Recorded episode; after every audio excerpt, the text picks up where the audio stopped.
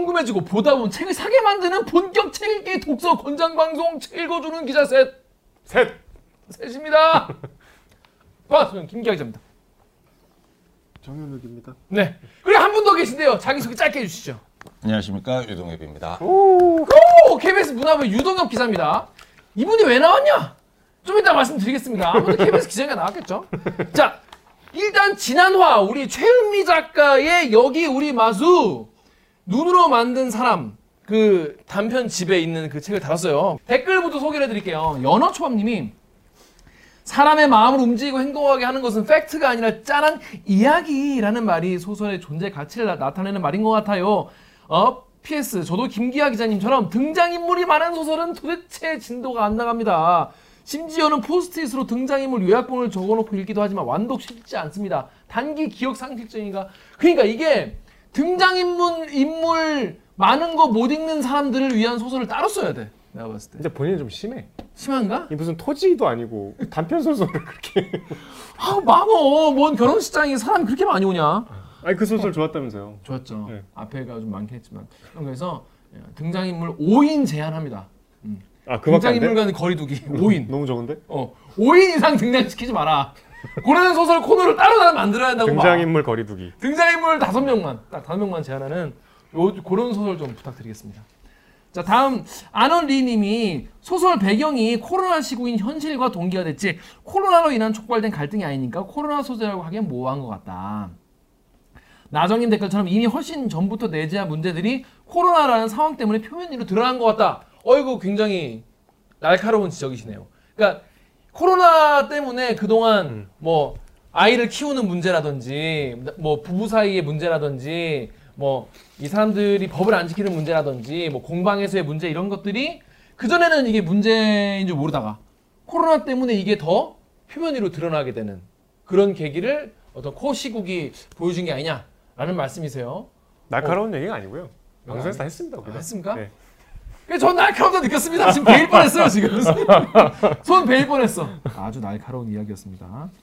그럼 다음 댓글 정렬 기자 읽어주시죠.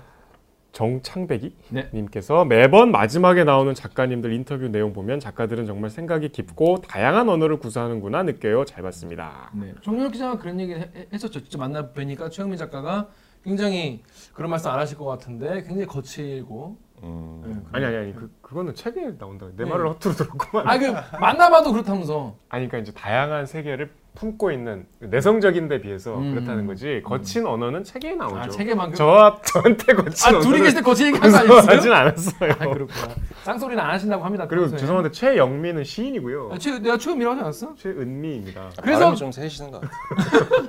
최은미 작가님이 근데 저희 방송을 보시고 아니, 반응이 그러니까- 어땠나요? 그날 네. 최초 공개 때 김기 기자는 술 마시느라 잘 안 왔잖아요. 술 마시면서 했죠 그래도. 아예 없었잖아. 아 갔다 했잖아. 근데 최, 최초 공개 때 내가 그랬잖아요. 분명히 작가님 계신다. 음. 그래서 사- 그 나- 오신 분들이 빨리 나오세요. 어디 계세요? 그랬잖아. 근데 끝까지 안 나오셨거든. 음. 근데 있었대. 있었대. 잠복해 있었다. 계셨대. 잠복해 있다가 표본으로 드러났다 이번에. 어. 그, 그 이마트에 조카 선물 사러 갔다가 보셨대 주저앉아서 어. 그래서 그 댓글도 유심히 보셨더라고 어. 아 근데 뭐 어떻게 재밌게 보셨답니까? 제가, 제가 되게 신뢰되는 말을 했잖아. 이게 코로나 코인을 탄 소설 아니냐 이러면서. 하여튼 막 너무 웃어서 커피 쏟을 뻔했다 아 재밌으셨다고? 아 관대하신 분이네요 그래도. 아니 뭐 그래서 제가 움찔해서 좀 다시 봤는데 뭐 크게 그렇게 크게 결례되는 거 네, 없었어? 제가 미리 그때 고지를 했잖아요 각가님 보고 있으니까 가만히서 얘기하라고 그 영향 탓인지 커피를 쏟으신 게 아니고 집어 던지실 집어 거 뻔. 아니 근데 정면욱 전화번호 바로 막. 그렇게까지는 그러시지 않았다. 네. 는 얘기겠죠. 자, 그런데 그 저희 유튜브에 달린 댓글을 보고 최은미 작가님이 이건 내가 해명해야겠다. 그러니까 이제 댓글을 이렇게 세심히 보고 계시더라고 네, 보시고 이건 내가 한마디 해야겠다. 참을 수 없다. 라고 하신 댓글을 두 개만 골라왔어요. 첫 번째 베이우스님이 그 저도 눈으로 만든 사람 좋았는데 다만 결말이 이해가 안 됐어요. 그 화끈한 결말. 아 그때 그 야한 결말. 예, 예. 저는 되게 좋았는데 강윤희가 밤에 악몽을 꾸고 그거를 백은호가 위로해 주는 것까지 좋았는데 그 이후의 전개는 좀 당황스러웠습니다. 어떤 위로인가요? 굉장히 더 위로를 해주죠. 굉장히 그 강하게 위로를 해주죠. 그래가지고 그 부분이 말하고자 하는 게 강윤희가 강민서의 위로 덕분에 이제 마음의 불안에서 벗어났다는 건지 백은호가 강윤희가 원하던 그 남자의 그 남자가 되었다거나 원하던 남자였다고 강윤희가 생각한다는 건지 아니면 사과도 양보도 없이 부부관계 회복만을 바라던 백은호의 의향대로 벌어진 일인지 이해가 안 됐어요. 마지막 문장에 적힌 사실을 알고 나서의 강윤희의 생각이 한두 문장이라도 좀 더 어, 적혀 있었다면 어땠을까 싶네요. 작가님 만약에 보고 계시다면 한두 문장만 더 주세요. 제발 플리즈라고 하셨는데 이거에 대해 최민 작가는 뭐라고 하셨나요? 짧게 소개해 주시죠. 아, 일단 그 댓글을 본인이 달고 싶었으나 자기가 이게 만약에 해답처럼 이렇게 제시를 해버리면 너무 음. 이렇게 독서를 제한하는 이상한 효과를 그렇죠. 뭔가 이게 오피셜이 돼버리는 네, 거잖아. 그, 그건 원치 않으셔서 비공개 댓글을 달고 싶다고 하셨는데 뭐 어, 베이우스님만 볼 수 있게. 구글에 그런 기능이 없잖아요 하지만 유튜브에. 유튜브는 그게 안 된다. 네. 그래서 이제 따로 뭐 소개해 달라고 말씀을 주셨는데 음. 이게 뭐 사실 이거 그냥 되게 원론적인 말씀하셨어요. 그 저기 일단 같이 꼭 나중에 얘기할 기회가 있으면 좋겠다고 하셨고 어 질문을 지나치기가 쉽지 않았다. 사람마다 참 다양하게 받아들인 경우가 많았던 장면인데 어, 느낌 그대로 받아들이면 될 것 같다. 그렇습니다. 하지만 북토크 같은 자리에 오면 어. 귓속말로 얘기해 주겠다는 거죠. 그래서 베이우스 나중에 최유미 작가 북토크 하시면 내가 그 베이우스요. 어? 하면서 말씀하시면 최유미 작가 와가지고 그 사실은 이렇게 된 거예요. 이렇게 얘기를 할 겁니다. 할것 그렇게 같아요. 안 하실 것 같아요. 근데. 그리고 저는 그냥 화끈하게 받아들였습니다. 부부관계는 그런 게 아닌가 라는 거죠. 아 계획 없이 어, 시원하게 LI 뭐 에라이 그리고 또 다음날 또 친하게 지내고 그러다 보- 점점 풀려가는 그런 치유의 과정이 아닐까 되게 동물적인 해석이네요. 어, 그런 좋은 해석이라고 저는 생각합니다. 자, 다음 댓글이 다음 댓글 에스라공님이 취재하면서도 잘 몰랐다는 정윤욱 기자의 고백을 들으니 지금 쓰고 계신 장편 소설에 기자들이 어떻게든 등장했으면 좋겠다는 생각이 아 드네요. 이게 댓글이 있었구나. 작가님 보고 계신가요? 본인 등판 기다립니다. 방송 후기 궁금합니다. 그러니까 그 코로나 관련된 소설이기 때문에 이 코시국에 기자들이 와가지고 이제 막 개판치고 기사도 엉망으로 쓰고 그런 경우가 있었지 않습니까? 그래서 이거에 대해서 코로나 시국에 기자를 빼놓고 말할 수 없다. 뭐 이런 생각도 들고 또 정렬욱 기자 같이 가서 되게 자기가 코로나 때문에 힘든 이야기, 자기 뭐 감정, 자기 가족 이야기 하고 있으면 기자 와가지고 정렬욱 기자 와가지고 아, 저 그만 좀 말해라. 아, 길다 막 이러고 거 알겠는데 10초 만에 해주세요. 10초만 해라. 10초만 힘들어 해라. 이런, 이런 기사를 얘기했더니 이제 에스트라공님이 다음 장편 소설에 기자를 출연시켜달라고 했어요. 놈 새끼들 네. 정유 기자 혹시 뭐 최민 작가가 뭐 말씀하신 게 있었나요? 고려하겠다. 적극 고려하겠다. 아 기자의 등장을. 아마 코로나 걸리지 않을까 소설 속에서 아그 기자 기자 죽어? 죽이지 말아주십시오. 그런 뉘앙스가 좀 있었어요. 그래서 그 등장하는 그 기자 이름은 정연웅이라고. 그리고 최유민 작가님이 저희에게 또 한 가지 약속하신 게 있습니다. 수미와 수미 딸은 음. 여행 보내지 않겠다. 아 그 여행 안 된다고 저희가 저희가 여, 제발 모녀 간의 화해의 의미로 여행 보내는 그런 촌스러운 결말을 짓지 말아달라고 부탁을 그런 쉬운 드렸더니 길을 가지 말자. 예, 그랬더니 쉬운 길 가지 말라 했더니 알았다 일단 여행 안 보내겠다라고 약속을 했습니다. 그러니까 우리 때문에 다음 작품이 되게 제한됐어. 어려워졌어. 어려워졌어. 길을 우리가 다 말해버렸어. 자 그래서 참 지난화 같은 경우에는 그래도 이 최현미 작가님이 그 답을 주셔가지고 굉장히 뭐랄까 소통. 그러니까 지난화는 사실 방송 전에 걱정했거든요. 음. 이게 코로나 얘기라서 좀 이렇게 소설 이외의 얘기는 별로 할 게 없지 않을까? 근데 김기아 기자가 일단 너무 좋게 읽어와서 뭐 의외로 이야기거리가 많았고 반응도 좋았는데 자 그래서 여러분 그 앞으로도 이 작가님께 드리고 싶은 말씀에 이런 거를 댓글 달아주시면 뭐 닿을 수도 있으니까 거기에. 그러니까 저희가 기자를 저 작가를 취재하고 왔기 때문에 만약에 질문이 있으면 대신 해줄 수, 있죠. 해드릴 수 있죠. 그렇죠 그렇죠. 근데 이제 힘든 경우도 있죠. 얘기하겠지만 김원일 선생 같으면 안 됩니다. 자 이번 주에 다룰 작품 바로 방금 말한 김원일 작가의 마당 깊은 집 딥 가든 하우스죠. 음, 음. 썬큰 가든. 오 우리 회사 있네. 썬큰 가든. 가라앉은 가라앉은 썬큰 가든 하우스예요. 여러분 이거 많이 보였습니까? 저는 제목은 많이 들었고 집에도 있었어요 이거. 아니 뭐 항상 책꽂이에 있을 법한 책이죠. 책꽂이에 있지만 읽지 않은 분이 있는. 음, 그러니까 제목은 저거군. 어, 그 무슨 제목은. 내용일까? 어. 평생 궁금해하는. 평생 궁금해하다가 생을 마감하는. 하지만 그런 일이 있으면 안 된다 싶어서 저희가 이번 주에 이 책을 가져왔습니다. 자, 그래서 유도혁 기자는 왜 나왔냐? 바로 김원일 작가를 직접 취재를 하고 왔죠. 뿐만 아니고 마당 깊은 집도 다녀오셨어요. 네. 아, 실제로 대구에 있어요. 대구에. 아, 네. 몰랐어요? 저희가 예전에 그 은희경 작가의 새해 선물도 그 새해 선물 코스가 있으면 좋겠다. 음, 음, 음. 관광 코스가 있으면 음, 좋겠다 는데 은희영 작가 한 실타래상 안 했다잖아요. 음. 근데 요거 요 작품은 좀 대구는 냉큼. 음. 그런 그런 게 네, 있- 네, 있지 않습니까? 있어요. 네. 잘 돼 있습니까? 어, 네, 잘 돼 있고 그 그러니까 그 집을 본 따서 만든 기념관 아. 같은 게 있고, 만든 거예요? 네, 다시 만든 거고. 음. 근데 그 이 소설에 이제 그 약 약전 시장이라고 나오잖아요 네, 작품에 네, 네. 그 시장이 실제 거기에 여전히 그 한약방들이 있고 오. 그 거리에 바로 근처에 이 기념관이 있기 때문에 그 일대를 둘러보시면 그래도 어느 정도 느낌이 나. 어, 딱 코스구나. 네. 그 여기 나오는 송죽 극장도 아직 있더라고. 어, 그래요? 송죽 시어터라고 시어터. 음. 연극 전용 극장이 됐어. 요 음. 그 주인공이 가서 세부장을 청하는 그 기차 역도 있으면 좋겠다. 여기서 이렇게 그거는 아마 KTX역이 되면서 없어졌겠죠. 아니, 네. KTX KTX 는 역도 가서 가서 여러분 자도 돼요. KTX 동대구역이잖아요. 어, 동대구역에서 그래요? 가서 주무셔도 됩니다. 근데 하여튼 대구가 그래도 뭐 그 한일 극장 그때 오기정 기자 얘기했잖아. 음. 그게 그 송죽 극장 있을 때부터 있었더만. 음. 자, 그래서 많은 분들이 읽어 보셨던 읽어 보신 작품 그리고 이게 또 예전에 뭐 MBC 그 MBC에서 그 책 책 책 책을 읽읍시다 느낌표 음. 여기도 소개가 됐었다고 해요. 그에 앞서서 이따 음. 얘기하겠지만 드라마도 음. 나왔어요. 지금 얘기했잖아 그러면. 드라마 얘기했어? 드라마. 그러니까 아니 그. 이따 얘기했지만 이거 지금 아. 얘기하면 아 지금 얘기했다고. 이 우리가 스토리를 이제 곧 얘기하겠지만 네. 고두심과 김수미의 불꽃 튀는 대결. 음. 고두 그 그 봐 김수미님이 뭘 경기댁. 아 아침마다 화장실을 지배하는 음. 경기댁. 아 그렇구나 화장실의 지배자. 그 전원일기 외전 같아. 어. 둘이 무지하게 싸워. 이게 8화짜리라고. 네, 단막. 아 그걸 다 그- 봤어요? 8화짜리? 그 요약본이 있어요 음. 유튜브에. 어, 유튜브에. 네. 그렇구나. 마당 깊은 집 그래서 많은 분들이 읽어보시기도 했고 음. MBC에서 보라니까 꼬바가 사서 사긴 했는데 그냥 안 본 분도 많이 계시고. 그때 그 느낌표에 나왔잖아요. 예. 김원일 선생이 뭐 저 유재석 씨인가? 음. 아니 유재석- 아닐걸요? 유재석 김용만이었어요. 김용만 김용만. 음, 음. 그 무슨 책을 제일 좋아하시냐 그래서 사서삼경이라고 아 진짜? 음. 대답을 하셔서 음. 막 이렇게 우물쭈물하니까 음. 에이 뭐 사서삼경은 모를 리가 없 농담인 줄 알고 네, 그러니까. 저희 진짜 안 읽어봤는데요. 그랬더니 되게 충격 먹은 얼굴을 해서 음. 어. 오히려 시청자들이 더 충격을 받은. 오. 아니 그런 책을 안 읽고 뭐 하냐? 진짜 아, 안 읽었다는 진짜 안 얘기야. 읽- 농담이지? 어, 어. 진심으로. 사서삼경. 사서삼경이 일곱 권입니까 그러면? 사서랑 삼경이 세 일곱 권이에요? 그렇지 않을까요? 그렇겠네요. 네, 그렇겠죠. 네.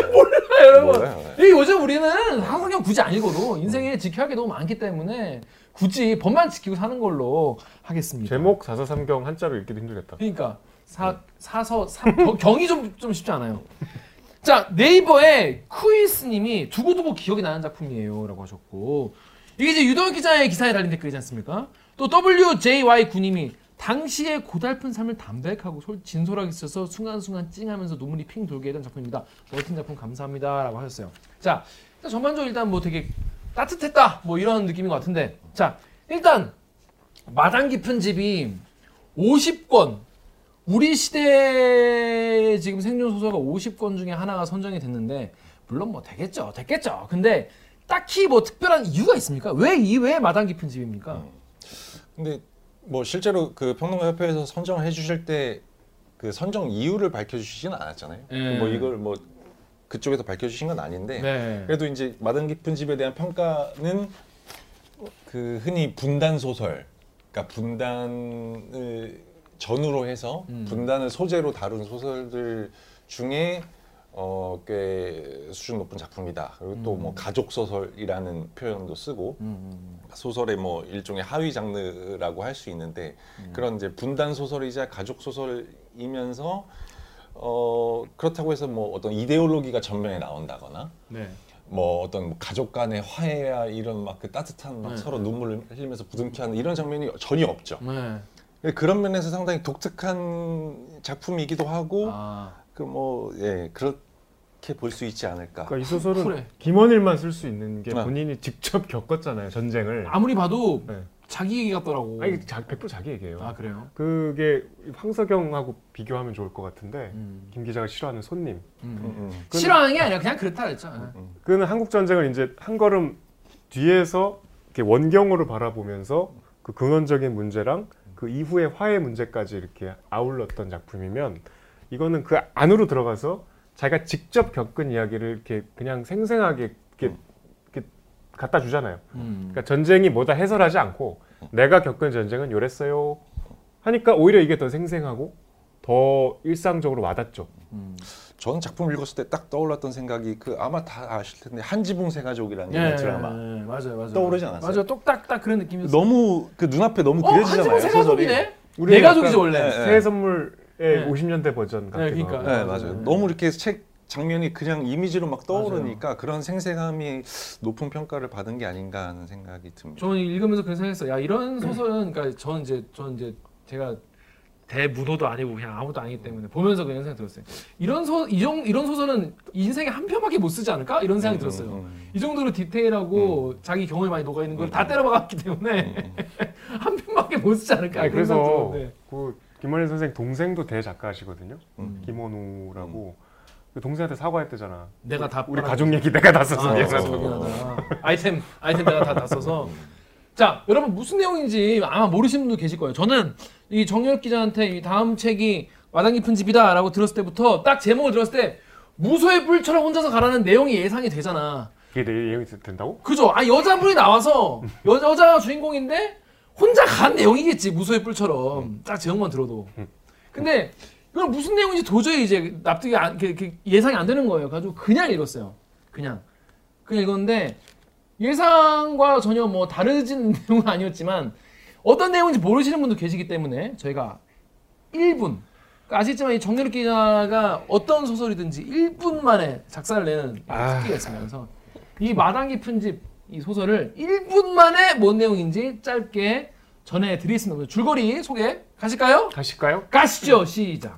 이 주인공의 아니 저 작가의 얘기입니다. 1954년이 배경이고요. 작가가 이때 13살이었어요. 우리 나이로 대구에 실제로 마당 깊은 집이 배경이에요. 거기에 새 들어 사는데 거기는 바깥에 네 집이 새 들어 살아요. 그리고 위채는 주인집이 있고 가게채가 있고 그래서 주인공은 중학교를 갈 나이인데 중학교를 가지 않고 엄마의 지시로 신문 배달을 하면서 이제 생계를 꾸려가고 홀어머니는 재봉틀을 질러서 뭐 옷수선이나 옷을 직접 만드시면서 이제 생계를 책임지고 아주 배고프고 어렵게 그래서 위로는 누나가 하나 있고 아래로는 동생이 둘 있는데 이제 어렵고 신선한 그 일상들이 그냥 단편적으로 나오다가 소설의 끝에 아주 큰 사건이 두 개가 터지죠. 하나는 그 불쌍한 막내 동생이 목숨을 잃고 그다음에 또 하나는 그 집에 새들어 살던 다른 이웃이 북한으로 월북을 해서 막 조사를 받고 해서 하여튼 한국 전쟁이 끝난 지 1년이 지난 그 시대에 아주 그 신선했던 일상을 단편적으로 마치 그 시트콤처럼 그려낸 소설입니다.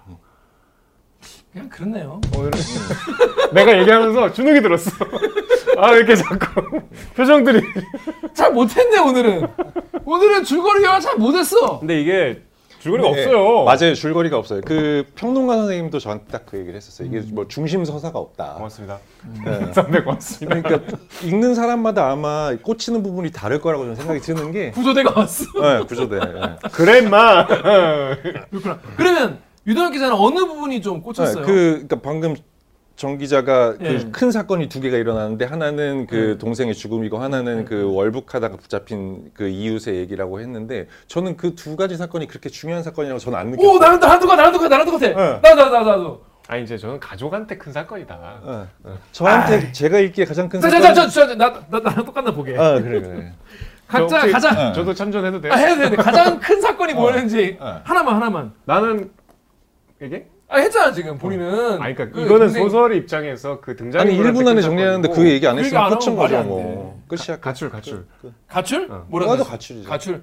그치 가출이지 가출이지만 저는 이제 재봉틀. 재봉틀? 엄마가 손톱 그- 아, 그것 때문에 그, 하- 그, 그렇죠. 그게 오! 그것 때문에 가출하잖아요. 네. 예, 예. 근데 이게 난이 소설 너무 대단하다고 생각했던 게 왜 우리가 그 영화 마더 보면 김혜자 씨가 이거 써는데 사실 별거 아닌 장면이잖아요. 어디가요? 작가가 지금 탈출하려고 합니다. 오진주 작가가 계속 탈출을.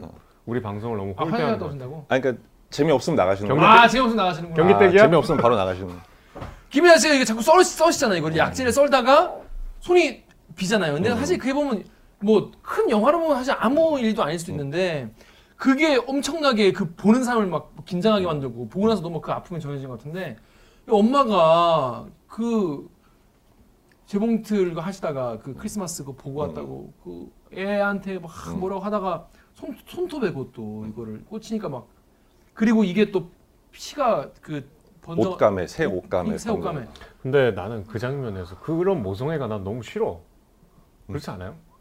아니 그 학교도 안 가고 신산 진짜 음. 힘들게 살던 애가 음. 뭐 가서 음식을 얻어먹은 것도 그러니까요. 아니고 아, 구경했는데 이게 바라봤다고 그렇게 애를 쥐잡듯이 잡고 막 그러니까. 모멸감을 주고 그러니까 갇혀야만 한 거지. 어 나는 거기서 갇혀야겠다. 약간 좀 부- 나도 덩달아 그 그러니까. 10대 애처럼 분노하게 되더라고 그렇다면 작가가 성공한 겁니다. 소설 잘 쓴 거죠. 그렇죠. 저는 그 대목이 제일 큰 사건이었다고 생각이 들었는데. 그 엄마가 우리보다 어릴 텐데 그렇지. 그, 그렇, 어, 그렇죠. 우리 또래거나 어릴 그랬겠죠. 텐데 네, 그랬을 거예요. 예. 우리보다 어려 비슷하겠죠. 네. 응, 응, 응. 하여튼 좀 너무 네. 그 싫었어요 어, 저는 그 재봉틀 그 장면과 그 이후에 이어지는 가출을 보면서 아 이 부분이 절정이구나라고 이제 생각을 했어요. 이- 왜냐하면 그 부분이 엄마와 나의 관계를 다시 이제 맺기 시작하는 계기. 그리고 얘도 웃긴 게 아 그래도 우리 엄마 맞구나 나 주, 주워온 자식 아니구나 응, 응. 그거를 무슨 고깃국 있다고 어, 어. 음나 주운 자식 친아들 맞구나 애들은 원래 그 작은 거에 그래, 그쵸. 12살이니까 충분히 그럴만하죠. 그리고 고깃국을 준 게 아니 다준 게 아니고 나만. 동생들은 안 주고 나만. 나만. 그러니까 왜냐면 나만 딱 줬으니까. 전날 나 가출했을 때는 다른 식구들은 다 먹었을 거 아니야 그러면 사실 그러면 이제 다른 동생들도 나도 한번 가출하면 나도 먹을 수 있겠네 이렇게 될수 있는 거죠. 아, 그렇지, 그렇지. 그럼 어머니가 다 가출하고 그런 거. 엄마 편이에요? 아니 사실 저는 이제 오늘 출연을 해달라고 해서 어머니와의 관계가 굉장히 독특하다는 얘기를 꼭 하고 싶긴 맞아요, 했어요. 맞아요. 음. 사실은 그러니까 제 감상평은 그러니까 아까 처음 얘기한 네. 한지붕 세 가족 같다는 거였고 두 네. 번째는 어떻게 이렇게 솔직하게 쓸 수 있을까? 맞아요. 너무 나- 솔직한. 네, 나도 그. 네. 와, 이 그러니까 우리가 이 전쟁통 직후에 어려운 시절에 엄마들의 삶을 재단할 수는 없죠 음. 당연히 그- 이 엄마 또 너무 큰 짐을 지고 살고 있잖아요 그 애들도 또 막내도 저 아파서 나중에 결국 죽고 음, 음. 그러니까 이제 우리가 뭐 여기서 상식적인 판단을 할 수는 없지만 음. 그냥 그 방황이 조금 가슴이 아프더라고. 음. 이 엄마도 이해가 되지만 그럼 소설 그쵸. 잘쓴 거네 그래도.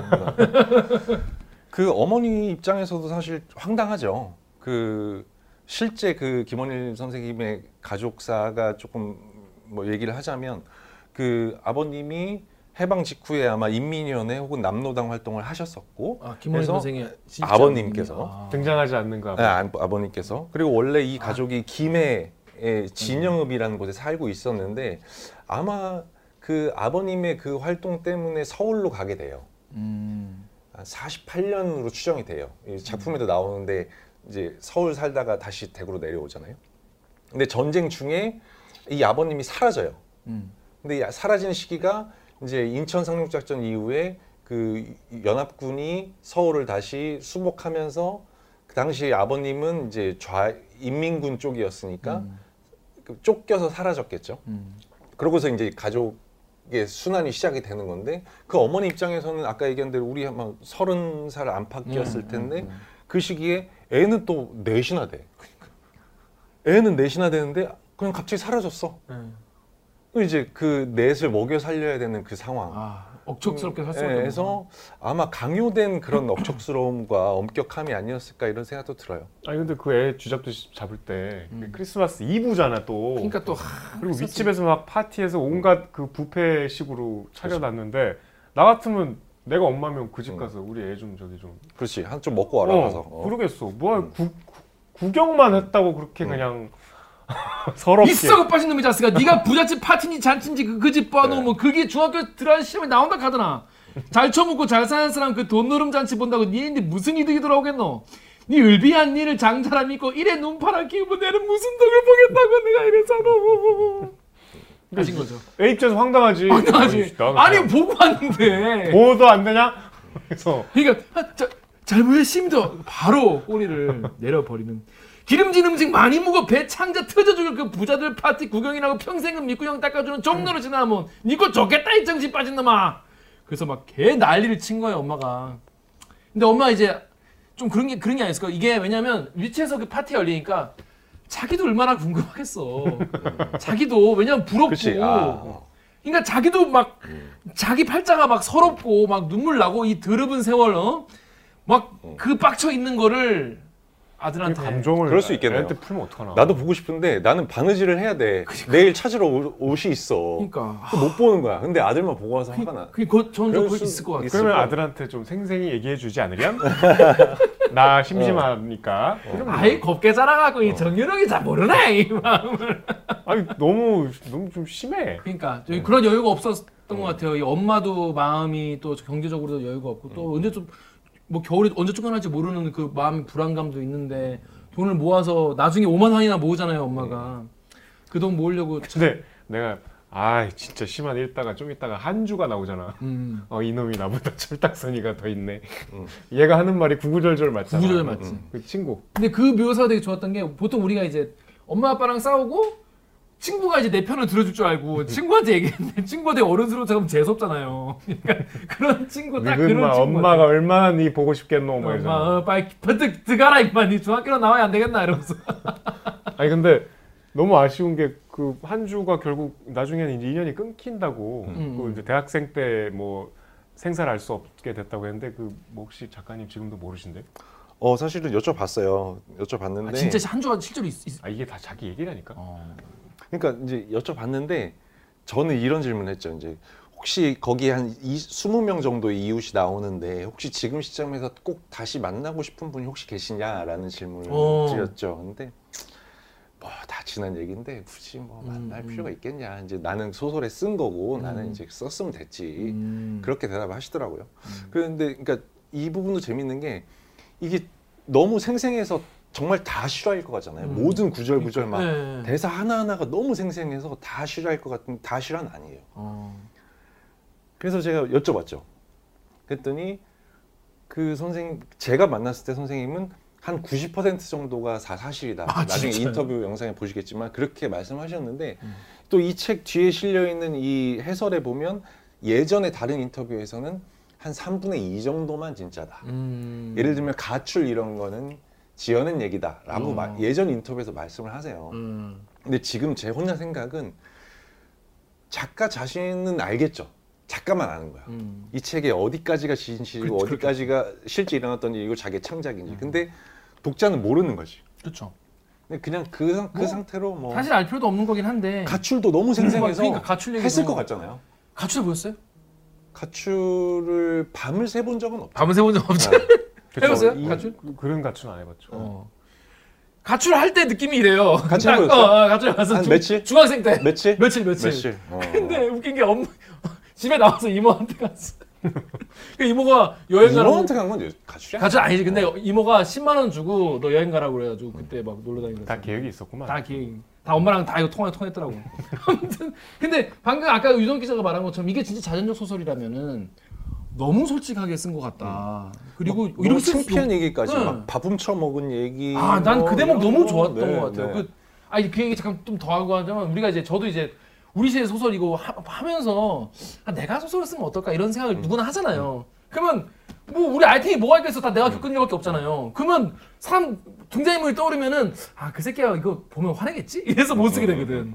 그런 어떤 이 장벽이 있는 있을 것 같은데 이 작가님은 어머님에 대해서도 그렇고 본인에 대해서도 그렇고 되게 너무 솔직하게 쓰신 거죠. 그, 그렇게 따지면 왜냐면 보, 보면 자기인 줄 알 거 아니야. 그러니까. 그 심지어 아까 얘기한 그 재봉틀에서 가출을 한 다음에 가출해서 혼자 밤을 새다가 꿈을 꾸잖아요 주인공이. 네, 네, 네. 그 꿈 속에서 어머니가 완전히 괴물처럼 나와요. 맞아요, 맞아요. 너무 그런 거는 다 비슷한 어렸을 때 비슷한 생각을 해본 적이 있을 텐데 음, 음, 음. 이렇게 소설로 공개적으로 발표를 한다면 안 쓰겠죠. 그렇죠. 그러니까 그, 그 밥 훔 쳐먹은 얘기 같은 경우에 저는 보면서 아예 걸리겠다 걸리겠다 싶었는데 저는 걸리고 이제 경을 칠 줄 알았어요. 음. 어, 경을 칠 줄 알았는데 그 안씨, 음. 아 안씨 참 사람 좋아.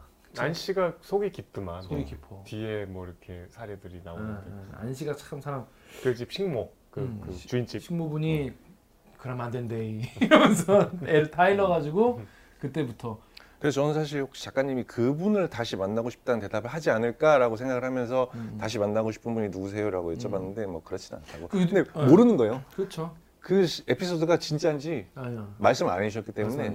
밥 훔쳐먹은 얘기가 진짜인지 안 씨가 그렇게 얘기하고 또 안 씨가 타이르면서 도둑질이라는 말을 안한 번도 안 써서 거. 너무 고마웠다. 고마웠다는 것에 실제 있었던 에피소드인지 창작인지는 모르 아, 작가님은 아, 아시는 아, 거죠. 아, 아. 참 저는 그 이제 등장인물이 되게 많, 많, 지만 역시 꼽으라면 저는 그 그 상위 군인, 군인 음, 준호 아버지. 준호 아버지 너무 준호- 좀 신, 가슴이 아프죠. 준호 아버지 저는 준호 아버지가 보면서 처음에는 이제 드- 상이고 되게 무섭게 나오잖아요. 그리고 솔직히 진짜로 나 저 완전 아기 때 저 유치원도 가기 전에 저 다, 그러니까 80년대 초반만 해도 실제로 이 상위군인 분들이 이거 가, 가- 골이 있었어요. 근데 그런 분들 보- 봤어 내가 종로 같은 데 가가지고. 많았어. 서울시내. 네. 상위 군인은 아니었겠지. 뭐 아무튼 뭐그 이렇게 시절은. 갈고리로 이렇게 하시는 아니 분들이 그때 봤으면 뭐 예를 들면 월남전에서 그렇게 되셨다. 아, 아, 그럴 그런 분일 있죠. 수 있죠. 아 그렇구나. 근데 그런 분들에 대해서 그때 약간 성특했던 저도 기억이 있거든요. 너무 무서우니까 후쿠 선장 그런 느낌? 이게 특히 50년대는 그 조정래 선생 소설 보면 자세히 나오는데 이 상위 군인들이 약간 열받잖아. 그렇지. 내가 이거 이 신체가 국가를 위해서 다칠 싸우고. 정도로 싸웠는데 나를 좀 대접을 해줘야지 하면서 약간 좀 행패 비슷하게 많이 부렸대요. 음, 음. 이게 뭐 다방 같은 데 가서 돈 내놓으라 그러고. 그러니까 근데 여기 보면 나오잖아요. 여기 나오는데. 장교들은 하지 마라. 진짜 나 얼마나 많이 했으면 장교들은 하지 말라는 얘기가 나올 정도냐. 너무 신기했습니다. 근데 처음에는 그래서 전 되게 되게 험상궂고 되게 무서운 사람이라고 생각을 했는데 나중에 보면 등장인물들 히스토리가 뒤에 나오는 경우가 많이 있어요. 이 작품 이 같은 경우. 정태 씨와의 불꽃 튀는 논장에서 보면 음, 그 준호 아버지가 상당히 음. 이 건전한 사상을 갖고 계시다는 걸. 음. 굉장히 인텔리. 저는 그 되게 또 묵묵하게 그냥 생활 전선에 뛰어들잖아요. 근데 사실 또 그렇지도 않잖아요. 왜 보면 준호 어머니는 시장에서 힘들게 장사하는데 그 그런 장면 나오잖아요. 그 그러니까 준호 아버지가 뭔가를 팔러 다니긴 하는데 본인이 그렇게 막 사교적이거나 그렇지 자- 않으니까 잘 안 하잖아요. 근데 준호 엄마는 그걸 또 되게 안쓰러워요. 아, 따뜻하게 또 막. 근데 저는 그 따뜻한데 따뜻한데 좀 별로였어요. 어왜 왜 별로였어요? 힘들긴 준호 엄마가 더 힘들잖아. 그치 그치 그치. 에이 팔없는 아빠도 힘들죠. 근데 팔은 아빠가 근데 다바에 가서 팔고 안, 아, 안 사겠다고 하면은 돈을 돈만 주니까 그 동량을 안, 받아 또. 그렇죠. 그 자기 자존. 장교 자존심도 있는겨. 아 이거를 그리고 조- 또 밤마다 전쟁 트라우마에 시달리고. 아, 이게 좋게 보려면은 자신의 인간적 존엄성을 지키려는 개인적인 투쟁일 수도 있고 나쁘게 보면은 어 그 얄량한 자존심 때문에 돈 못 벌어 돈 안 벌어오는 그런 가장 무책임한 가장으로 볼 수도 있죠. 전 사실 처음 봤을 때는 그냥 멋있다라고 생각했는데 또 유동 기자 얘기 듣고 보니까 또 그래도 와이프가 그러면 더 늦게 들어오잖아. 그래가지고 결국 음, 과일 그렇죠. 팔고 네. 참 어려운 얘기다. 아니 나중에 그래서 뭐 군고구마도 팔고 열심히. 그러니까 아 군고구마 나중에는 또 그 결말 부분에 막 뒷얘기가 나오는데 네. 건물주가 되시잖아요. 건물주가 되시고. 상가 건물주가 되시죠. 그러니까 저는 이 책 읽으면서 계속 전태일 평전이 생각나는데 왜? 음. 전태일 평전이 되게 이제 극도로 빈곤하고 어려운 가족들이 나온다는 점에선 비슷해요. 음. 근데 이런 책을 보면 우리가 계속 희망을 갖잖아. 그래서 음. 결국 이 사람들은 나중에 가난에서 탈출하겠지. 음. 그리고 이거를 그 탈출한 뒤에 회상하는 얘기겠지. 음, 음, 음. 희망을 갖고 보잖아. 그 얘기가 나오잖아요, 아예. 근데 전태일 평전을 읽으면 우리가 전태일의 끝을 알잖아. 음, 이소선 여사가 그 뒤에 어떻게 사셨는지도 음. 아니까 한없이 우울한데 음, 이거는 그래도 음. 길- 무슨 막내 동생이 너무 슬프긴 하지만 음. 그래도 그게 이- 나중에는 다 고깃밥 먹- 음. 먹고 이불 두꺼운 거 음, 덮고 음. 자니까 그 저는 오히려 약간 독 제가 소설 보는 스타일이 그래서 모- 모- 모르겠는데 보다 보니까 이제 그게 뷔페였다는 걸 난 나중에 알게 되었다. 뭐 이러면서 이제 음. 나는 지금 잘 먹고 사- 잘 살고 있다 이런 얘기를 하잖아요 지- 작가가. 난 약간 그래서 마음을 놓 마음이 놓이고 봤어. 약간 편한 마음으로 보게 됐어요. 좀 약간 독서에 도움이 됐어. 좀 덜 불안하게 봤고. 음. 근데 아까 그 준호 아버지 얘기가 나와서 제가 잠깐 그 요 저는 사실 이 131페이지에 요, 요 내용이 좀 핵심이었던 것 같은데 그 정태 씨랑 둘이 이제 불꽃 튀는 논쟁을 하는 부분이에요.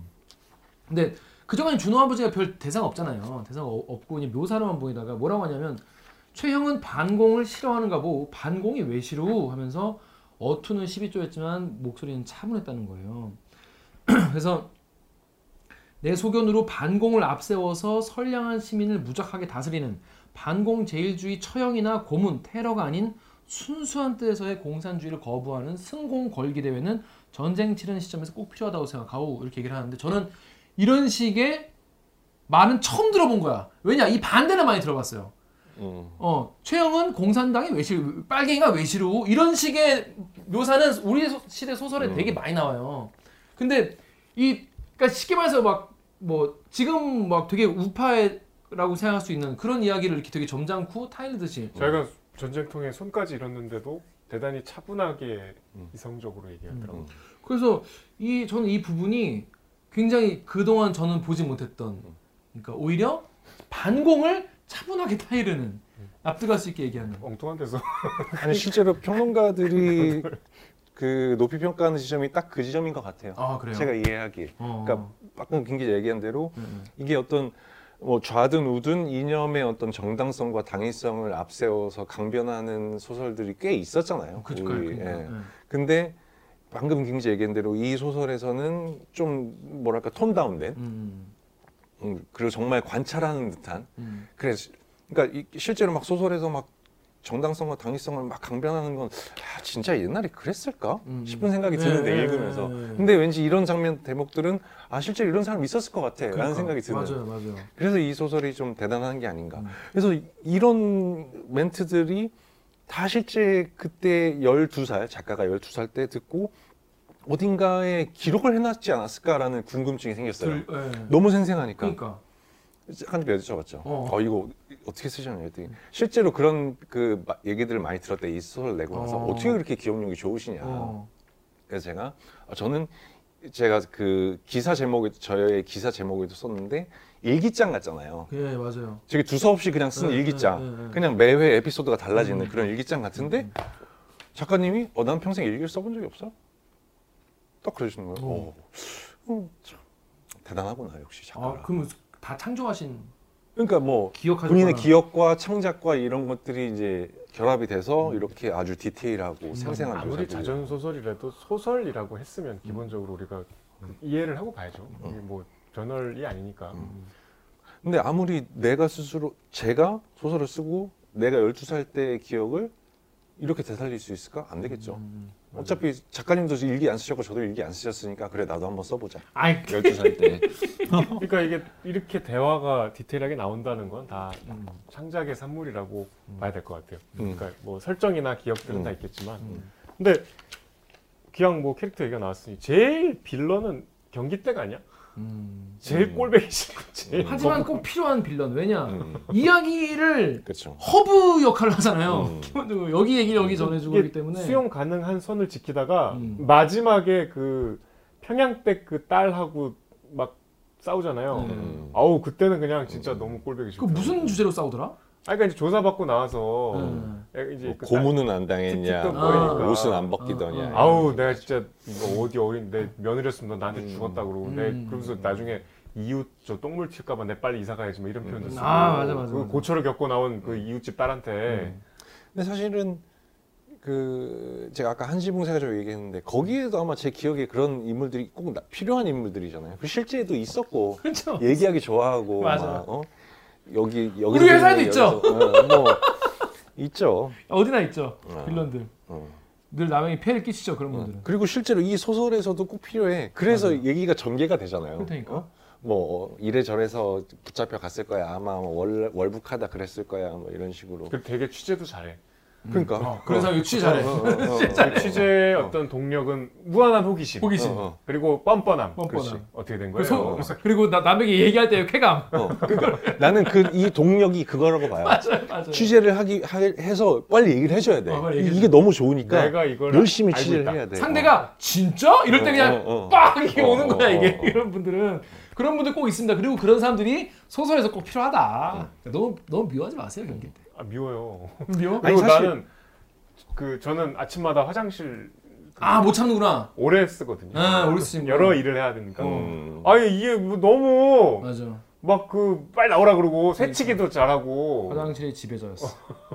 너무 문제. 아니 소설 너무 재밌는 게 그 경기댁의 화장실도 오래 쓰지만 본인 화장실 쓴 얘기도 되게 많이 나와요. 아 맞아요. 거기서 김장 담그고 김치를 너무 많이 먹어가지고 아 또 더러워서 보는데 진짜 진짜 더러워서 김치 줄거리를 막 죽죽 찢어서 막 엄청 밥을 반찬으로 먹었다는 거 아니야? 그랬더니 소화 안 된 그 김치 줄거리가 이제 화장실에서 나오느라고 끊어지지가 않더라. 아. 그만해! 너무 이렇게 아 그래서 내가 이 얘기를 내가 실제로 그런 경험이 있어도 쓰지는 못하지 않을까 이런 애, 생각을 애니까 했어요. 뭐. 아니 근데 장성에서 쓰는 소설이잖아요. 그러니까 어른이 그런 거면 창피하지만 아기 때 내가 그랬다 이러는 거면 그래도 좀 그렇죠. 낫죠. 어. 아니 여기 주인공 가족은 뭐 시장에 떨어진 그 ip새기 주워다가 국 끓여 그러니까. 먹는 집- 집인데. 그거 말려가지고 어. 흙 털어가지고 고두심 선생이 나와요. 그렇죠. 어. 막 주서요. 고두심 씨가 이제 엄마. 엄마 주- 어. 내가 보기엔 좀 안 어울려 미스캐스팅이야. 어, 너무 부잣집 음. 아줌마 같아. 어, 좀 더 빡센 음. 분이 나와야 되는데. 어. 김수미 선생이 했으면 어땠을까? 거꾸로. 김수희 선생이 경, 경기댁. 아, 이, 이, 이 경기댁의 그, 그 딸이 그 선- 제임스랑 춤을 추잖아요. 미선, 미선. 미선 미선. 미선 이가.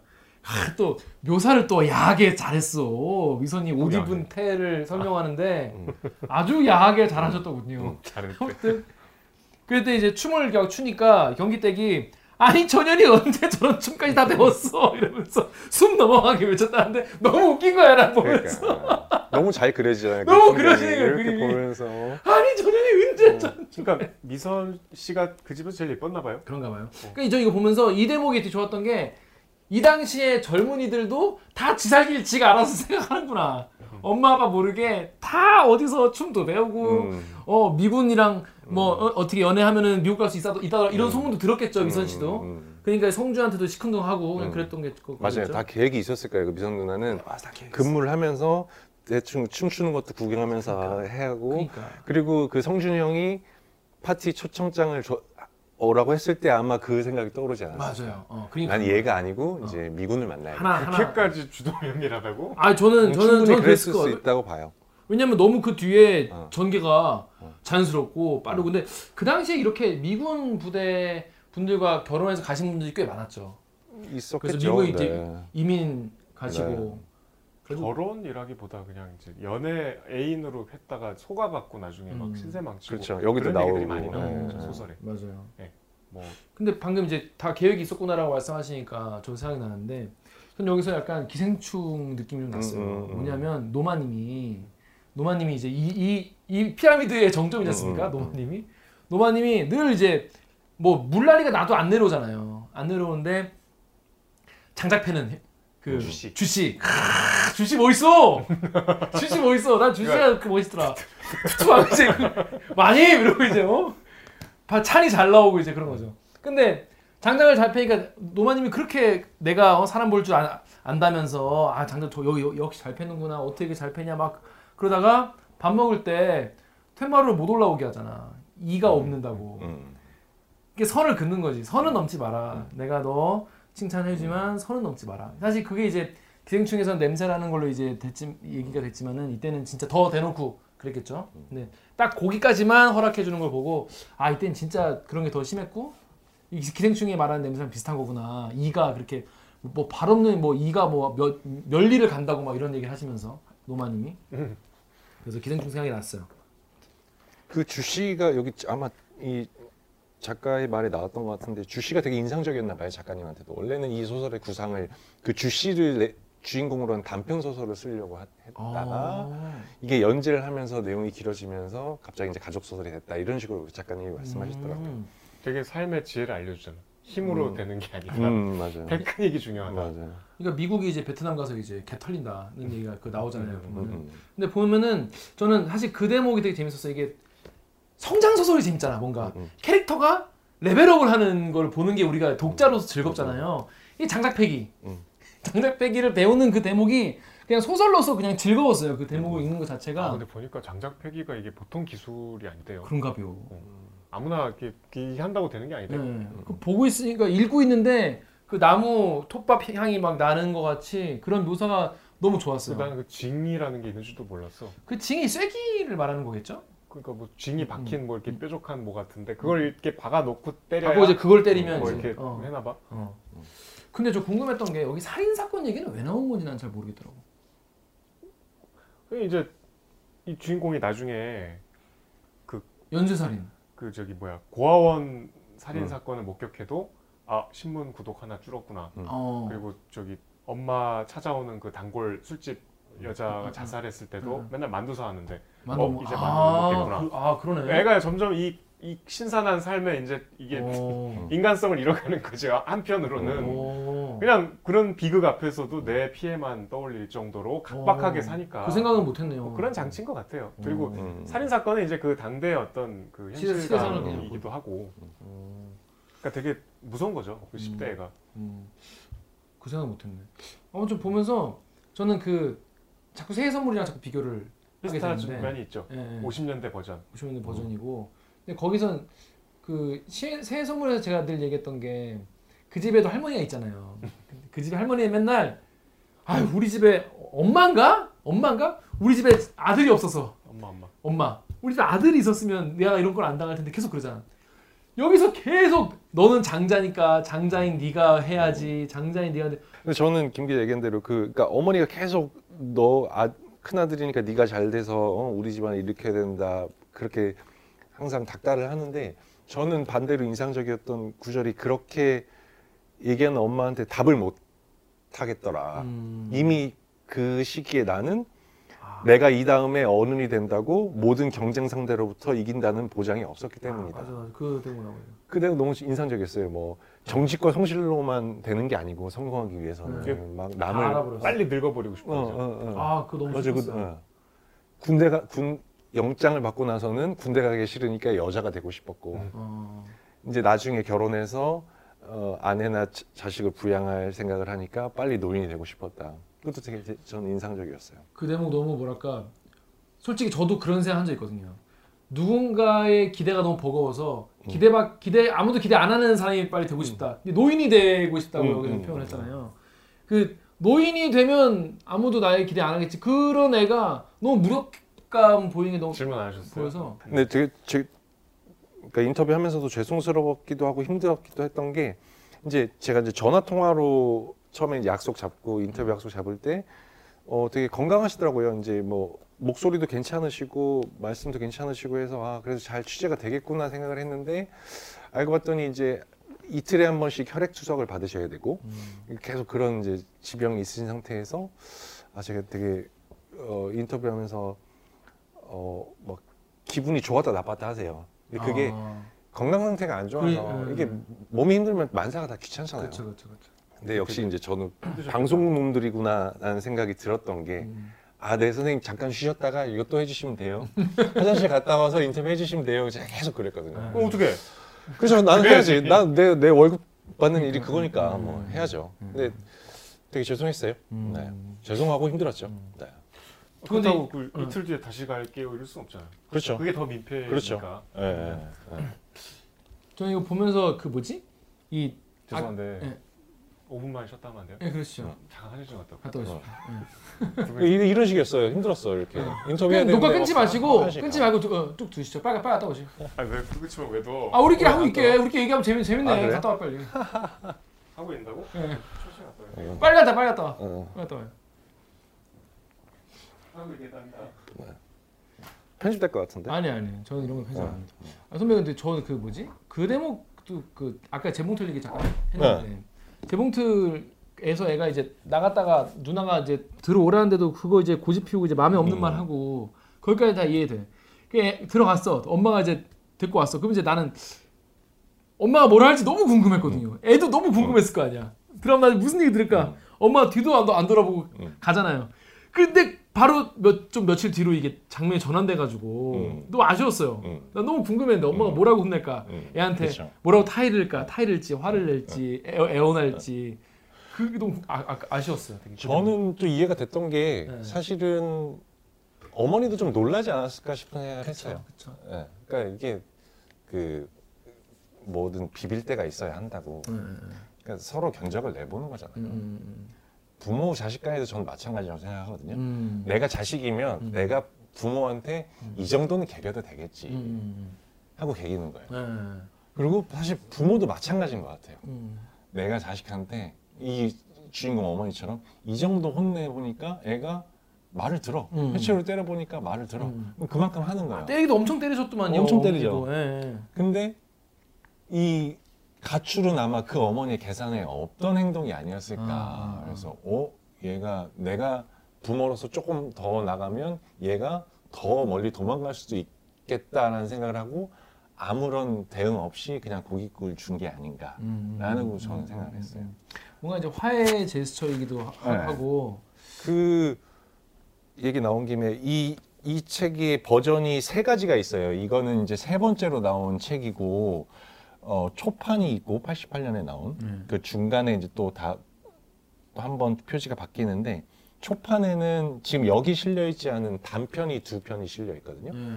하나는 깨끗한 몸이라는 단편이랑 하나는 불망이라는 단편인데, 이 깨끗한 몸이라는 단편이 일종의 마당 깊은 집의 프리퀄 같은 작품이에요. 오. 되게 재밌어요. 어, 여러분 혹시 관심 있으시면 헌책방에서 구해 보시면 될 거예요. 어.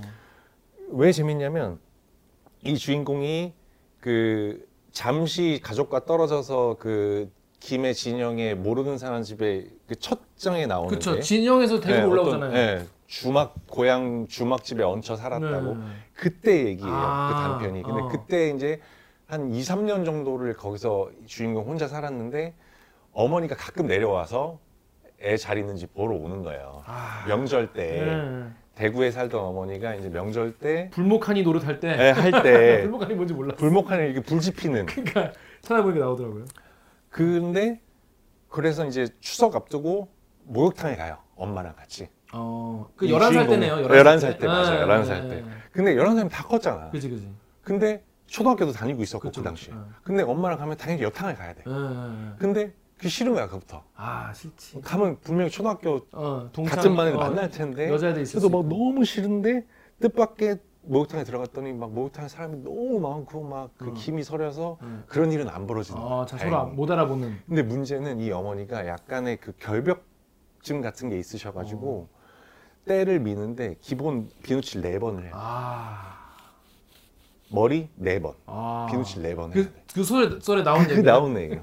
그래서 그 어머니랑 가는 목욕탕이 정말 트라우마가 생길 정도로 싫었던 거야. 아, 그 단편의 내용이거든요. 어, 살이 왜 이렇게 떼수건으로 너무 세게 네. 밀면 빨갛게 맞아요, 일어나잖아요. 맞아요, 맞아요. 온몸이 그렇게 됐대. 예. 근데 이 이 작품 쓸 때 어머니 살아 계셔서 돌아가신 다음에 쓴 다음에 거예요. 쓴 거예요. 그 여기 작품에도 나오고 저 이따 인터뷰 영상에도 나오는데 네. 그래서 실제로 이 작가는 장성 김원일 선생님은 장성에서까지도 어머니에 대한 두려움과 공포증이 있으셨던 거예요. 어, 그래서 돌아가신 다음에서야 쓸 수 있었다고 해요. 어. 무서워서 못 썼다는 아, 거예요. 생전에 봐. 계실 때는 어, 혼날까 봐. 어. 그러니까 어떤 왠지 모를 트라우마와 공포증이 있어서 어머니에 대한 옛날 기억을 이렇게 소설에 옮겨 담는 게 어, 못하는 상황이었는데 어머니가 돌아가시고 나니까 어느 정도 좀 거리감을 두고 어. 어. 머니에 대해서 다시 회상을 할 수 있는 어. 참 옛날 어머니들은 대부분 무서웠네요. 유정욱 기자는 어때요? 우리 나, 너- 난 엄청 무서웠거든요. 어 저도 그랬고 저는 네. 사실 이 소설 보면서 저희 이제 돌아가신 외할머니가 생각이 나는데 어. 외할머니 저희 외할머니가 이제 그 전쟁 중에 남편이 돌아가시면서 음. 평생을 이제 아이를 혼자 키우셨는데 어. 비슷하잖아요. 네, 좀 그래요. 상황이 네, 이 네. 작가님. 그래서 그분 돌아가신 외할머니도 어떤 그 강박과 음. 이런 것들이 있으셨던 것 같아요. 음. 그러니까 이제 세상이 다 적기야.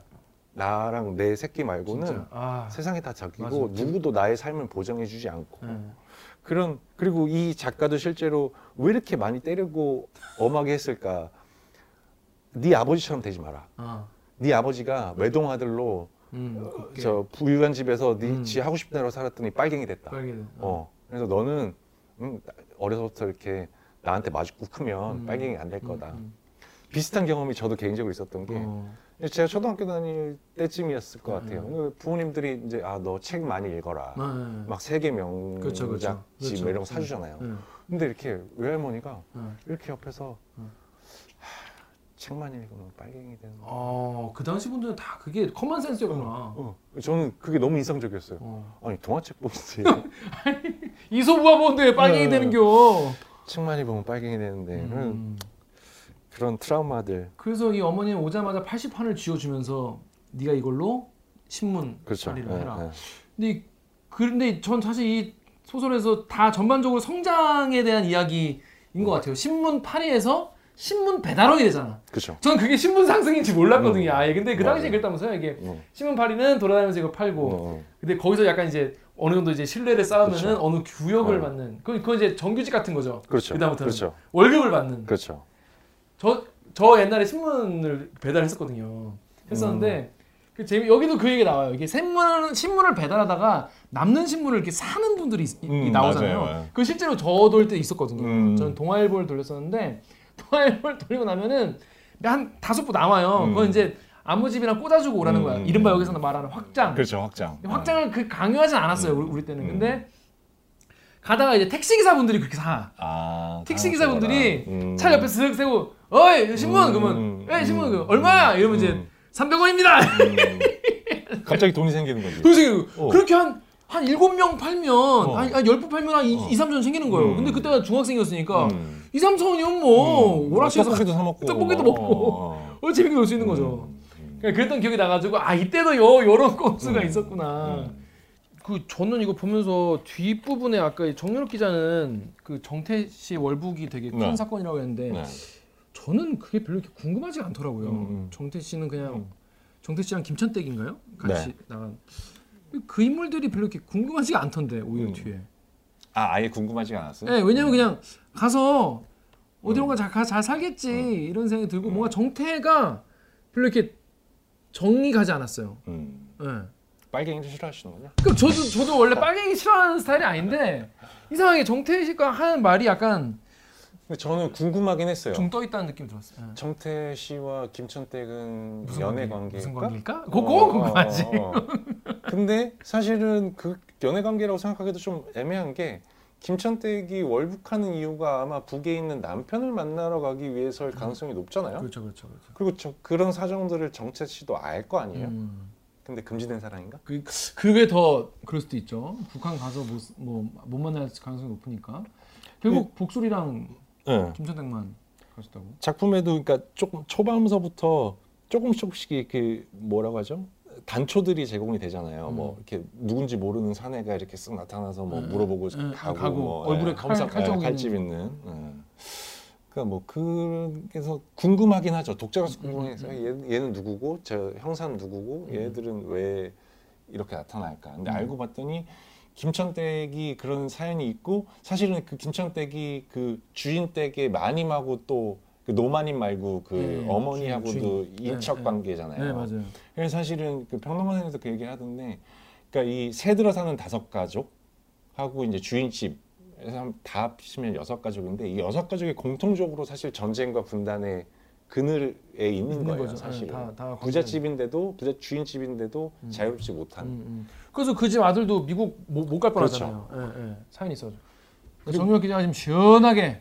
아 시원하게. 또 나가는 거야? 예. 어. 아, 아유 한- 중요한 얘기 다 했어요. 한껏 가벼워진 몸과 마음으로. 아닙니다. 저 중요한 작업을 잠깐 하고 왔습니다. 아, 아. 그렇습니다. 저는 뭐 중요한 얘기 다 했는데 이제 네. 제가 가면 되는 거 아니에요? 아니 아니 아니. 정 기자 없는 사이에 중요한 얘기 다 했는데. 알았어요. 예. 그 정유럽 기자는 그그 뭐야 정 정태. 정태? 예. 빨갱이. 북한으로 못 간 분? 예, 예. 저는 그분이 별로 이렇게 정이 안 가더라고. 아 그렇지. 하는 응. 말들이 너무 이게 좀 음. 얄밉잖아. 얄미워. 네. 뭔가 음. 저는 원래 그런 사람이 아닙니다만 오히려 내가 그 시절에 가면 그럴, 그랬을까 싶은 생각도 또 드는데 정태가 하는 말들이 뭔가 뭐 현실에서 늘 붕 떠 있고 별로 이렇게 생활에 보탬은 어, 안 뭐, 되는. 이 아무 아무런 도움 못 주는 입만산. 입만산 빨갱이 놈. 어? 그리고 어 그리고 준호 아버지는 물론 반공이지만 묵묵히 고구마를 들고 나가는 거예요. 근데 이제 뭐 그 전쟁에 다 상처를 안고 사는 사람들이라. 거죠. 근데 정 그 정태 씨의 월북 그러니까 그 정태 씨의 월북을 못했죠 결국. 그 김천택이랑 복수리만 갔잖아요. 그 집안을 풍비박산되죠. 음, 그게 되게 큰 사건이라고 하는데 이 뭐 임팩트는 클지 몰라. 저는 사실 그게 그, 그 부분은 그냥 이렇게 별 감흥 없이 그냥 봤던 그렇긴. 한데 이제 이 집에 직접적으로 이 시대의 흐름이 그 경찰이 들이닥치잖아. 음. 이 마당 깊은 집에 외부인이 막그 음, 방까지 음, 들어가서 음, 음. 뒤지고 그 신체적인 폭력을 가하는 게 처음 있는 일이라 음, 이 집에는 사실 큰 사건이죠. 우리한테 음. 큰 감흥은 없더라도. 음, 그리고 이 한국 전쟁의 여파가 직접적으로 미친 음, 음. 상징적인 사건이어서 음, 중요하지 않다고는 할 수 없죠. 그렇습니다. 김 기자 말대로 이 작가님도 별로 정태 씨를 안 좋아했던 것 같아요. 어, 왜냐면 그래요. 음. 호칭이 다르잖아요. 아. 정태 씨잖아요. 아, 다른 인물은 성중형이에요. 아. 그래서 근데 보니까 나이가 좀 있으면 씨라고 하던데요. 흠규 형- 씨 그러잖아. 그러니까요. 근데 그러니까 본인이 별로 이렇게 그 애착이 없는 그런 것 같아요. 제 어. 관계나 애착이 예, 없는 예, 예. 사람일 수 있다. 물론 얘기한 대로 나이가 좀 많아 보이면 성인을 그렇겠지만. 이렇게 부르나 싶었는데. 아 준호 아버지는. 준호 아버지라고. 예, 예. 아 그러니까 이제 내가 좀 그 아예 어른 말고 20대 정도 되는 음. 근데 왜냐하면 여기 그뭐 수나 누나, 음. 미선 누나 이렇게 부르잖아요. 음, 그치, 그럼 그, 그들의 형제들이기 때문에 나이 차이가 그렇게 많이 안 날 텐데 음, 딱 정태 씨. 어, 한 명은 좀 정태 씨고 예, 약간 좀 거리감을 두는 게 아닌가 싶어요. 아 그리고 여기 등장인물들 왜 이렇게 방구를 껴? 계속 방구 방구 끼는 얘기. 아니 물방구가 뭐야? 경기댁이 제일 주로 주로 경기댁 장이 안 좋으니까 아 선전이. 경기댁이. 네. 음, 화장실 자주 물방구. 아 그래서 경기댁이 방구 끼는 거였구나 다. 음. 난 자꾸 방구 끼길래. 그러니까 경기댁이 제일 그 집에서 미- 미- 존재감이 이- 음. 좀 무거운 좋게 말하면 음. 뭔가 이렇게 계속 근데 아까. 정태 씨, 그러니까 사실 저는 정태 씨에 대해서 별로 이렇게 정 안 붙이고 보다가 마지막에 알고 보니까 비전형 장기수가 되는 거예요. 음. 갑자기. 그렇죠. 그 뜬금없이 그막 네. 그 실존 인물 얘기도 나오죠. 왜 서- 무슨 세미 깊은 물에서 봤다 보고 있어. 갑자기 여기서부터 네. 갑자기 이게 인터뷰물이 되는 겨. 소설이다가. 약간 밸런스가 좀 안 맞는 느낌. 어 뒤에 가서 갑자기 작가님이 에이 더 이상 소설인 척 못하겠다 씨 막 이러면서 그냥 써버린 것 같다는 생각이 들었어요. 그래서 정태 씨가 알고 보니까 비자형 장기수가 되, 었고뭐 이런 사람이 뭐 신념의 강자일 수 있겠죠. 신념의 강자일 수 있지만 소설에서는 뭐 그닥 사람들에게 큰 호감이나 이런 걸 주지 못하고 준호 아버지의 이제 사람 됨됨이를 돋보이게 만들어주는 장치가 되었다는 좀 그런 생각도 그런 생각 들었습니다. 자 아무튼 이게 소, 그 저희가 예전에 그 새 그새 새해 선물 음. 다룬 것 같이 인물이 많으니까 인물마다 얘기거리가 다 나오잖아요. 인물이 또 살아 있죠. 살아 있어. 아니 난 되게 인물들이 다 살아 있고 너무 너무 좋았던 것 같아요. 근데 오히려 주인 아버지가 주인 집 아, 아저씨가 되게 중요 인물일 것 같은데 사실 주인 아버지 별 할일이 없고 와서 승질만 내고 술 먹고 별 이게 없고. 없던데. 어. 음. 오히려 주인 어머니가 더 약간 더 캐릭터가 살아 있고 그러니까 그 캐바레가 댄스 땡기고 이때는 좋았어. 임대차 보호법이 없을 때라 예, 예, 예. 이제 제일 큰 일이 집 비워줘야 되는 나가라고. 거니까 그게 세입자들한테 미치는 공포 엄청 스트레스. 와 영향이 그대로 전달되더라고. 그러니까 여, 그것도 겨울에 엄동설하네. 하다가 음. 집합 시키잖아. 할 때 막 너무 나도 놀래고 응. 걱정되고 예, 예. 무슨 그것도 제비 뽑기를 했대. 뽑고 와가지고 울고 어 너무 그게 느껴졌어 생활고와 절망적인 상황 음. 감정들이. 그 대목에서 어떻게 또 군영 찾아가지고 저 집에 들어갔는데 거기 보면 그 정씨가 또또 600환을 받아먹고 또 그러니까 세입에 세입에 세입. 세입에 세입에 그러면 넌 나한테 150환을 달라 세상은 정말 잔인하고 음. 하지만 열심히 어떻게든 살려고 하는 사람들의 이야기였습니다. 자 아무튼 이 마당 깊은 집 저는 보면서 정렬 기자 이거 처음에 이제 추석 연휴에 보면 마음이 좀 푸근해지는 소설이라고 했는데 저는 약간 보면서 이 주인공의 성장 소설로 봤어요. main main 이야기는 성장 소설로 한국. 문학의 대표적인 성장 소설이죠. 아 그래요? 네. 아 몰랐네. 깨달았습니다. 성장 소설이 맞다고 합니다 원래.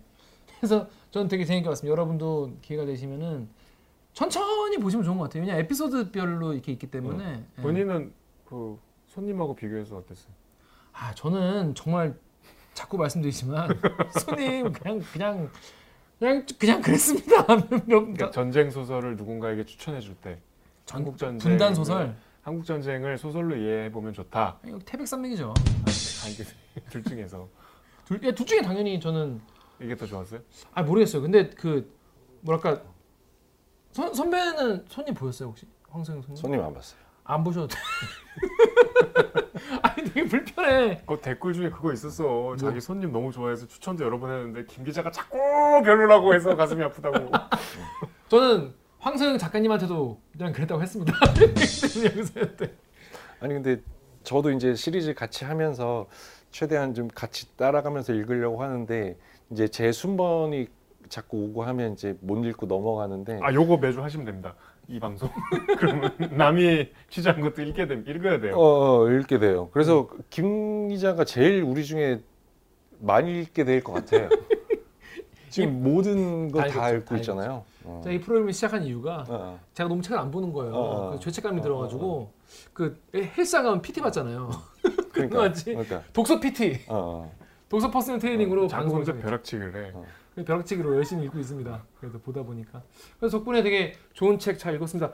자, 이 직접 김원일 작가님 만나고 오- 오셨잖아요. 네. 근데 본인이 이거에 선정이 되고 또 작가 지금도 읽힌다는 거에 대해서 그래도 되게 기분이 좋으시겠죠? 그래도 뭐라고 얘기를 하시나요? 그래서 지금? 저도 그 얘기한 질문을 하고 그 인터뷰를 좀 방송에 써야지 하고 했는데 뜻밖의 그냥 아니 뭐 나는 뭐 이렇게 될줄잘 몰랐고 그냥 내 얘기 쓴 건데 뭐 어쩌다 보니 유명해졌다. 그래서 그 인터뷰 저는 그 인터뷰도 괜찮다고 음, 생각을 해서 음, 음. 방송에 쓰려고 했더니 이제 저의 데스크가 음, 야이 작가가 너무 좀그 의도치 않게 거만해 음, 보이지 수 않겠냐 해서 좀 뺐거든요. 음, 음, 음. 근데 뭐 그럴 수 있다고 봐요. 맞아요. 저도 이 댓읽기나 이거 할 때 정윤 기자가 하는 말이 자칫 거만해 보일 수 있다. 어. 빼는 거 엄청 많아.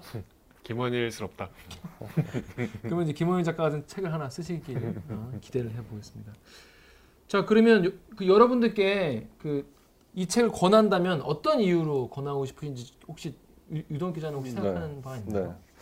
아마 그러니까 저희 또래 한 80년대 70년대생들은 뭐 부모님 세대의 모습을 좀 더 이해할 수 있을 거라고 생각이 들어요. 그리고 그보다 나- 연세가 많으신 아 53년 60대 얘기니까. 네, 60대, 70대, 80대 분들께서는 그냥 본인들이 예전에 살았던 얘기가 그대로 음, 있고 또 더 이제 어리신 분들은 이제 할머니, 음, 할아버지 음, 음, 음. 세대에 아 이렇게 살았구나. 음. 그냥 가볍게 아 왜 이렇게 가난해?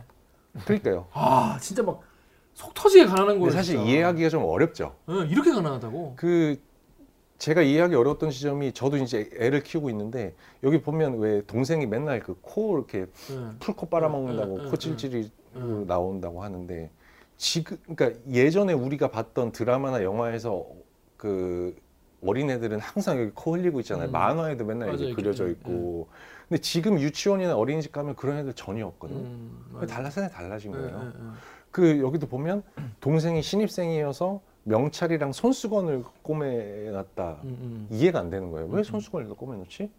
그래서 작가님한테 여쭤보려고 했는데 작가님이 이제 그날 컨디션이 너무 안 좋으셔서 못 여쭤보고 음. 제가 나중에 저희 장인 이 추석에 장인장을 뵀는데 어. 여쭤봤어요. 그랬더니 어 그거 모르냐고. 어. 그거 모르냐고 진짜 모르냐고 아, 놀라시는 원래. 다 하고 다녔다고? 코 닦으라고.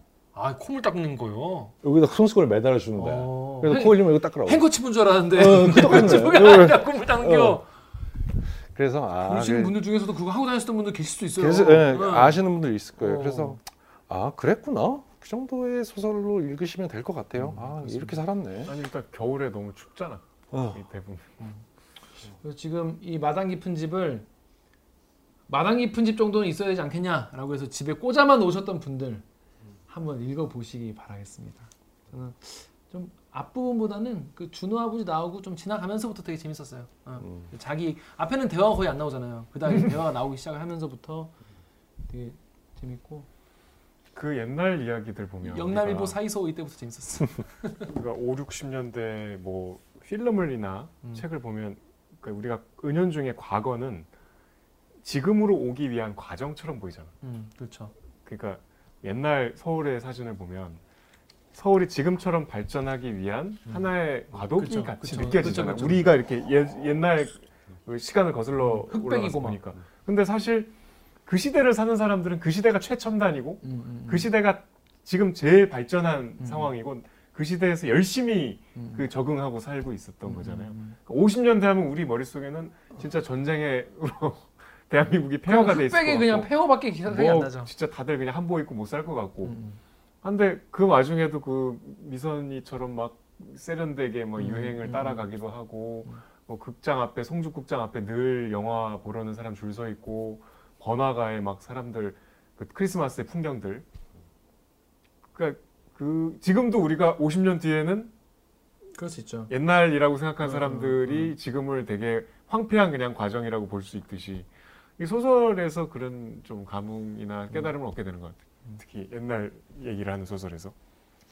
드라마로도 될 정도로 캐릭터가 살아 있고 대사가 좋은 그런 음. 책이었던 것 같습니다. 전 되게 재밌게 봤어요. 자, 그러면 저희는 마당 깊은 얘기 이 정도로 할까요? 네. 음, 예. 그럼 요, 저희 이번 주까지는 마당 깊은 집. 드라마는 경기댁이 너무 주인공이에요. 어, 그 엄마와 변기 댁에 불꽃 튀는 그 아, 김수민 씨의 그 열연. 어. 자, 그러면 우리 다음 주는 어떤 책을 주- 읽어오면 되나요? 다음 주는 정말 역대급 도전 도전? 왜죠? 독서의 도전이 될. 독서의 도전? 이 책이 어려워요. 책이 어렵다. 어렵 아예 어, 읽기 어렵진 않아요. 읽긴 쉽지만 뭐 율리시즈 같은 건가요? 아니 아니.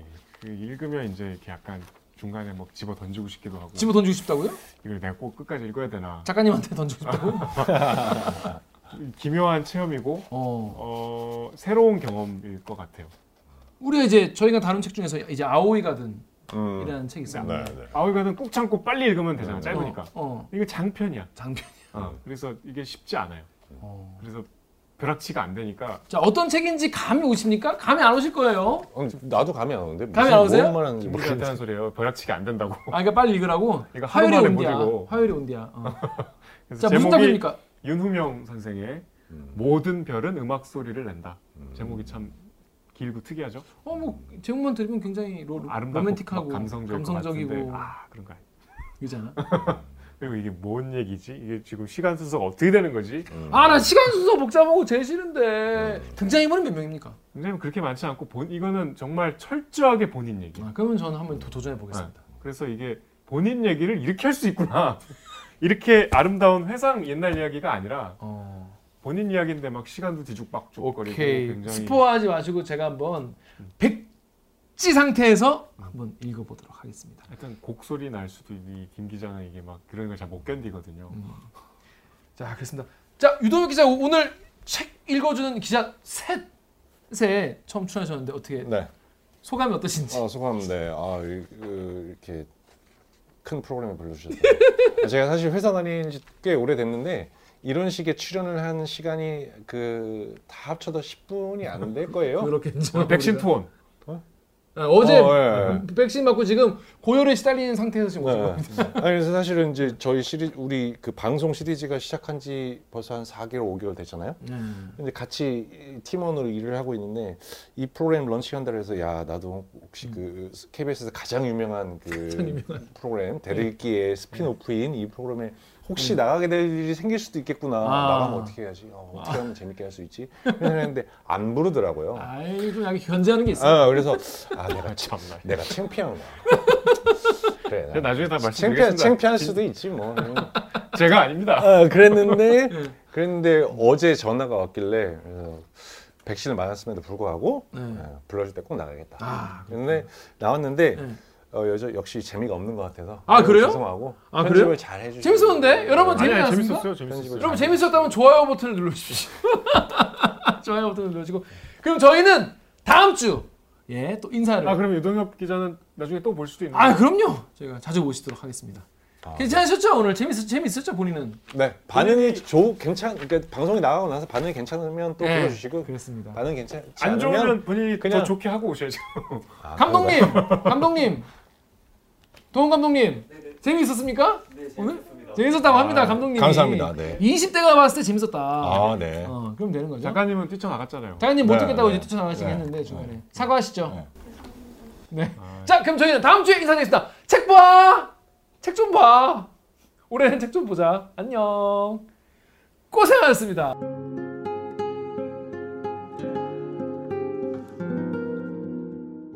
나는 인민군이 서울에 들어오는 거 들어와서 시가지 하는 장면도 뛰어내려가서 목격했고 또 국군이 서울에 입, 입, 입성하는 것도 목격했고 다, 다 실제 얼지역까지 뛰어내려가서 다 봤어요.